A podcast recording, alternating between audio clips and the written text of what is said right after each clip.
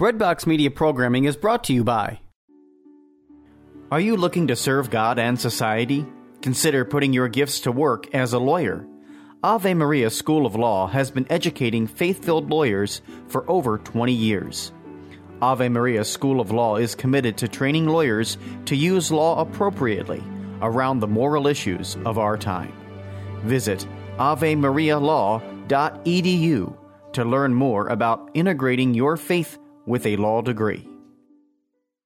This is Tim Staples of Catholic Answers. I'm excited to let you know that I also teach high school apologetics for homeschoolconnections.com, an online Catholic curriculum provider. There are also recorded independent learning courses at homeschoolconnections.com. Whether you take apologetics with me, literature with Joseph Pearce, or philosophy with Bill Donahue, or any of the other 400 plus courses with homeschoolconnections.com, it's a great way to get Catholic learning for your family.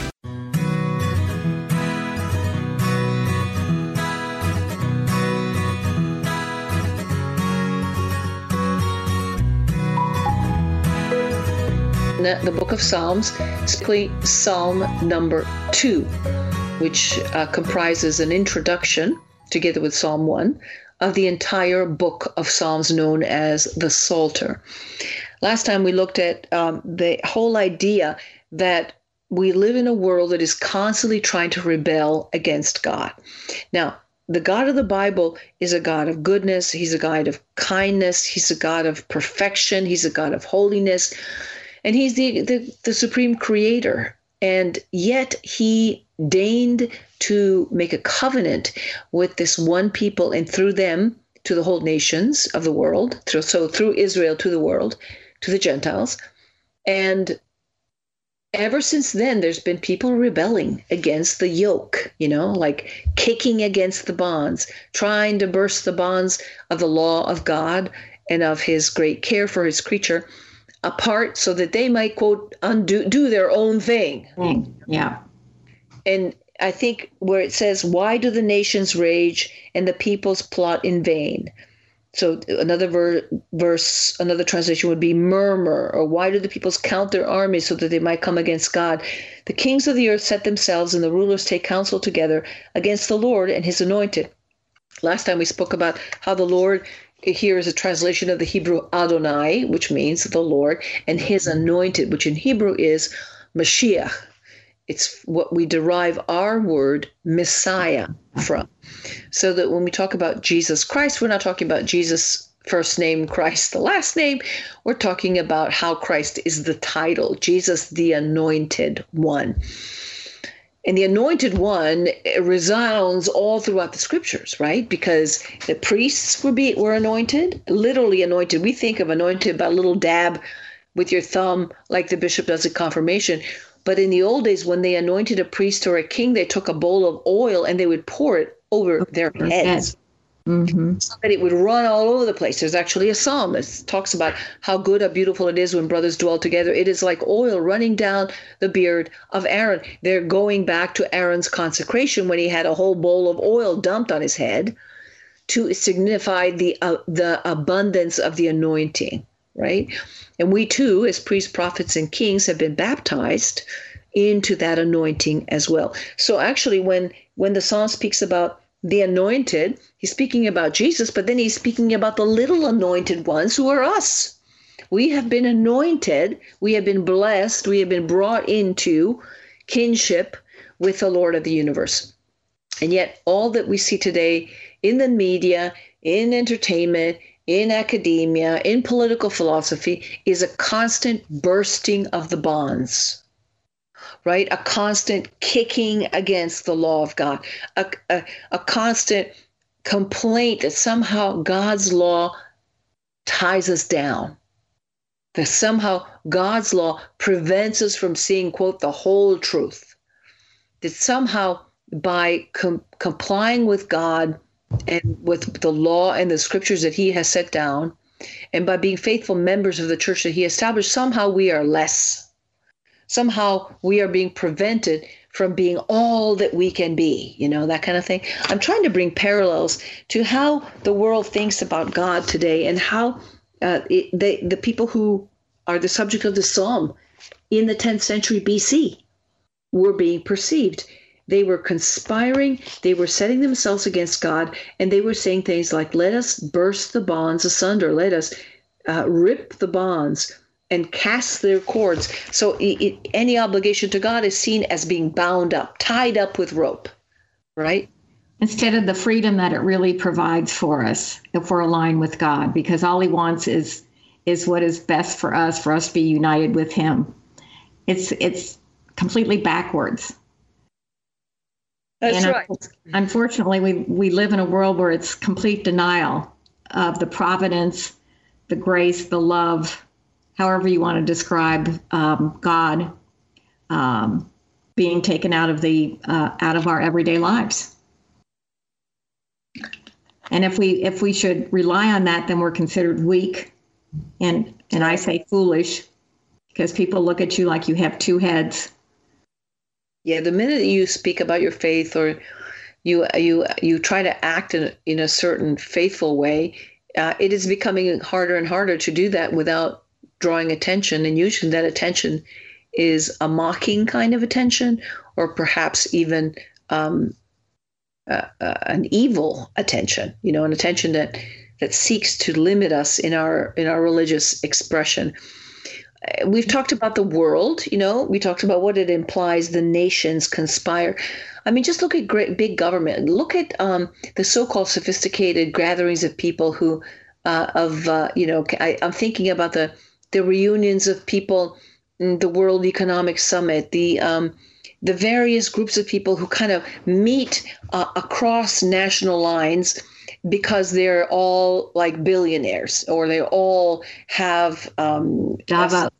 The meetings at Davos. Right. The, or they all have like a certain interest in technology or they all have a certain, you know, financial investment and therefore they get together and talk about the rest of us like they know what they need to do, right? And most of the time those guys are not let's just say they're not their their minds are not open to the truth to the real truth, right? To the way, the truth, and the life of Jesus. They only see a freedom that is in the here and now, and they only see uh, man made solutions for man made problems. When instead, everybody knows that the only solution to man made problems is a divine solution, and his name is Jesus. Right? right? And that's not just the government. That's not not just the fat cats meeting in Davos or somewhere else. Um, that's also unfortunately in religious in religious places as well. We've had um, you know, we, we can see in our own church today in 2021 uh, a dissent, you know, just flat out uh, schism almost. You know, look at what the German bishops are doing and the Dutch bishops and the Belgian bishops. Uh, those conferences are a hair breadths away from from dividing or perhaps breaking off from the Church of Rome because they think that they know better than the magisterium and or they know better than any established truth um, which means it's truth that has been established in the past but it is still good for the present you know? What they're doing is they're thinking that somehow because we live in 2021 we have a much better grasp on what the gospel means than the people who wrote the gospel or even the people who unpack the gospel the, with the big huge brains like thomas aquinas and augustine. Somehow you know those different bishops conferences through their um, solidarity or whatever they call it uh, somehow they know better you know, and the, the needs of uh, German Catholics and Belgian Catholics and Dutch Catholics, etc., are only going to be served by departing from the teaching magisterium of the church. Now, you know, when I put it that way, obviously sounds what? Absurd. But that too, I think, is another way in which they burst their bonds asunder and cast their cords. They're trying to cast away the cords that are not convenient, the cords of doctrine that are not convenient, right? John Paul II, even before he was Pope, actually, this is Paul VI, he talked about the church today and he said that he had a sense, quote, that from some fissure the smoke of Satan has entered the temple of God. There is doubt, incertitude, problematic disquiet, dissatisfaction, and confrontation. There is no longer trust in the church they trust the first profane prophet who speaks in some journal or some social movement, and they run after him and ask him if he has the formula of true life. That's Paul Sixth. Blessed Pope Paul Sixth in 1972. But guess what? Who has the formula of true life? We already know who has the formula of true life. Who said he was the way, the truth, and the life? And he has a name, right? It's Jesus, right? We have it in the scripture. We have it in the tradition. We have it in the magisterium of the church. And these people in positions of authority in the church mm-hmm. who want to rewrite this are taking people down the wrong path. That's right. And it's it's kind of it's kind of it's a little scary, I think, for some of us. But you know what? Because I know lots of people whose head, you know, their hair is on fire because of what they perceive to be happening within the church and outside the church. But in the end, I think the best solution, the best solution is what God does. Verse 4 He who sits in the heavens laughs. Laughs. he who sits in the heavens laughs.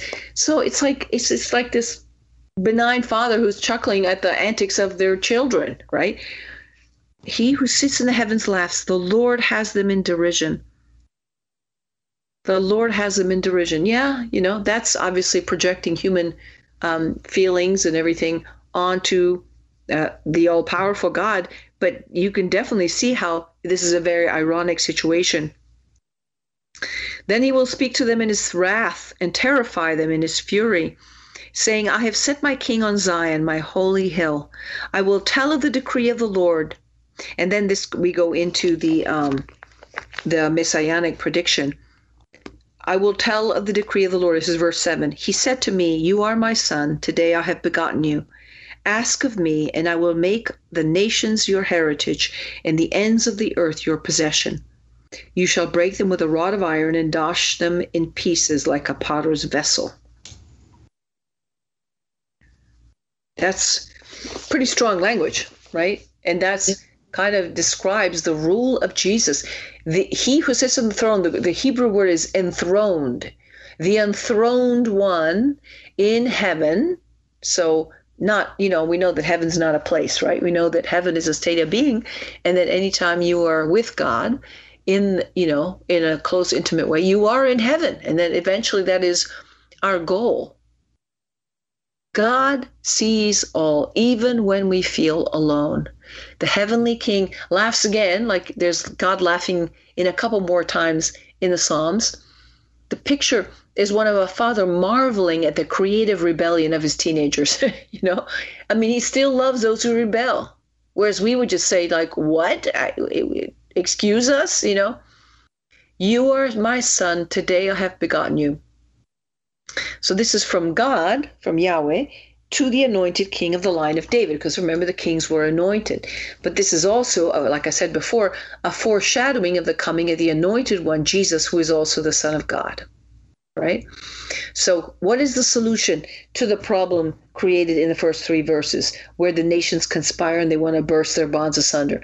Well, it's God laughing in heaven saying, Hey, I've already set my king on Zion, my holy hill. I already have an anointed. I've already have him lined up, and you are not him. You governments are not him. You princes of the church who are in rebellion are not him. You professors and seminaries who think you're so important, uh, even when you speak heresy, you're not him either. And that's, I think, a very, very good point for all of us to keep in mind. Therefore, O kings, this is verse 10 be warned, O rulers of the earth. Serve the Lord with fear and with trembling kiss his feet lest he be angry and you per- so basically he says what and just knuckle down right and right. and come into a right relationship with the lord there's an intimate relationship of love and trust between god and the anointed the holy met in jerusalem which is mentioned here is also considered the center of the world by the psalmist so the one who's speaking now uh, at the end in verse 7 is the king I will tell of the decree of the Lord. He said to me, so God told the king, You are my father. But remember, where else does the Father speak about the Son? In the Gospels. Remember, in the baptism and the transfiguration, what did he say? This is my, my beloved Son. Listen to him. In Acts 4, he does the same. In Revelation 12, he does the same. So God is the father to every son of David enthroned on Zion. Universal dominion is what is portrayed in verses 8 through 9. You know, as moderns, we think, we see, you shall break them with a rod of iron and dash them to pieces like a potter's vessel. Doesn't mean much to us because we have Tupperware containers, don't we? I mean, we've got, we live in a different universe, right? When we a rod of iron. But really, verse 8 refers to the rod that was an implement of kingship like a scepter, right? It was something that the king held in his hand to show sovereignty. And so when he uses the rod of iron to smash things, it's used like a war hammer or like a mace. That's the picture. It is already belongs to the Son of God. Already God has given the Son, the anointed one, the authority to use the scepter as a hammer if he has to. That's what Jesus says when it means when he says in Matthew 28 18, all authority in heaven and earth has been given to me. So that's, you know, so what speaking from authority. What is the upshot of all this? I mean, how should we read something like that? God is in charge. We should not get too upset. it is up to us to go and evangelize and and pray with people and love them and extend grace and mercy. But in the end, all authority in heaven and earth has been given to the King, to the Anointed One. And so, what is our um, what is our response? Verses 11 through 12. Serve the Lord with fear and reverence, which is kiss the Son, trembling, kiss the Son. Serve the Lord with fear and reverence, and celebrate his rule with trembling. Kiss his Son instead of rejoice, or he will be angry and your way will lead to destruction. This is a different translation, and this is the NAB. And your way will lead to destruction, for his wrath can flare up in a moment. Blessed are all who take refuge in him. So you have this this very un-American concept: fear, fear of God, somehow fear of the messianic wrath, right? But really, um, what do we know about fear of the Lord? We know that fear of the Lord is one of the gifts of the Holy Spirit because it gives us a healthy relationship with God, right? And right, what is right. a healthy relationship with God? Knowing who God is and who we are. We're God and we're not, right? right. And, and that's the, the kind of fear that we should have. Um, I mean, obviously, if we're out there and we represent a nation and we're tying uh, humanitarian aid to abortion, uh, then we should fear the messianic wrath. You know, I mean, this refers obviously to governmental institutions, quasi-governmental institutions, uh, institutions like the the United Nations, institutions like financial um, concerns and, and groups, etc. All the ones that kind of want to break the law of God under the guise of humanitarian aid. And that happens a lot, right? And or it is in social justice, couching everything in social justice. Well, I mean, social justice is very important eh, because, of course, yeah, the main if, concerns if of it's the perceived in the correct way. Mm-hmm. Without losing sight of the concept that Jesus is the way, the truth, and the life. Serve the Lord with fear, with cre- with trembling kiss his feet. That's one translation. Kiss the Son is another translation. Which you know, kiss the feet of Jesus. Hey, that's always a good solution. Lest he be angry and you perish in the in the in the way, for his wrath is quickly kindled. And then there's a typical wisdom, a conclusion. Blessed are all who take refuge in him. And so, what does that mean? To order your life uh, towards the truth of God, to order your life towards the truths of the gospel, to order your life in the in the fact that you are going to trust God for all His provision and not trust the world. How does that look like to you? Do you think, Mary Lou? That I mean, that is it. It is trust. That's what we have to do, and we have to do it each and every day, and start over each and every day, trusting in His providence, in His will, in His perfect love for us if we could just embrace that, we would we would be so spectacular in being able to share the message to others because we'll just be radiating it. Mm-hmm. And people say, I want that. How, how, how are you living in this world with such joy? Because I have the Lord, right? Mm-hmm. Absolutely. I mean, that's, in the end, that's the solution, I think, for, for all things. Just remember, brothers and sisters, that when you read Psalm 2, it's the Lord reassuring his people that the nations will not prevail. That in a certain way, I think First Peter says that if God delays, it's because he wishes all to be saved. It's not because he doesn't know what's going on, or because he had an appointment run late, or because he went fishing. It's not because he doesn't care, it's because he wants all to be saved. Remember, the main point is this there are no human enemies. The enemy of our souls is the spiritual force of evil, evil. of the fallen spirits. The evil ones, the evil spirits, Satan and his minions, those are the true enemies. There is no human being that that needs to be um, our enemy, even if they do declare themselves enemy of us or enemy of the church or enemies of God. We need to represent the mercy and grace that is extended by the Father, even when we are confronted with uh, the kind of scenario that we see in Psalm 2. Thank you for joining us.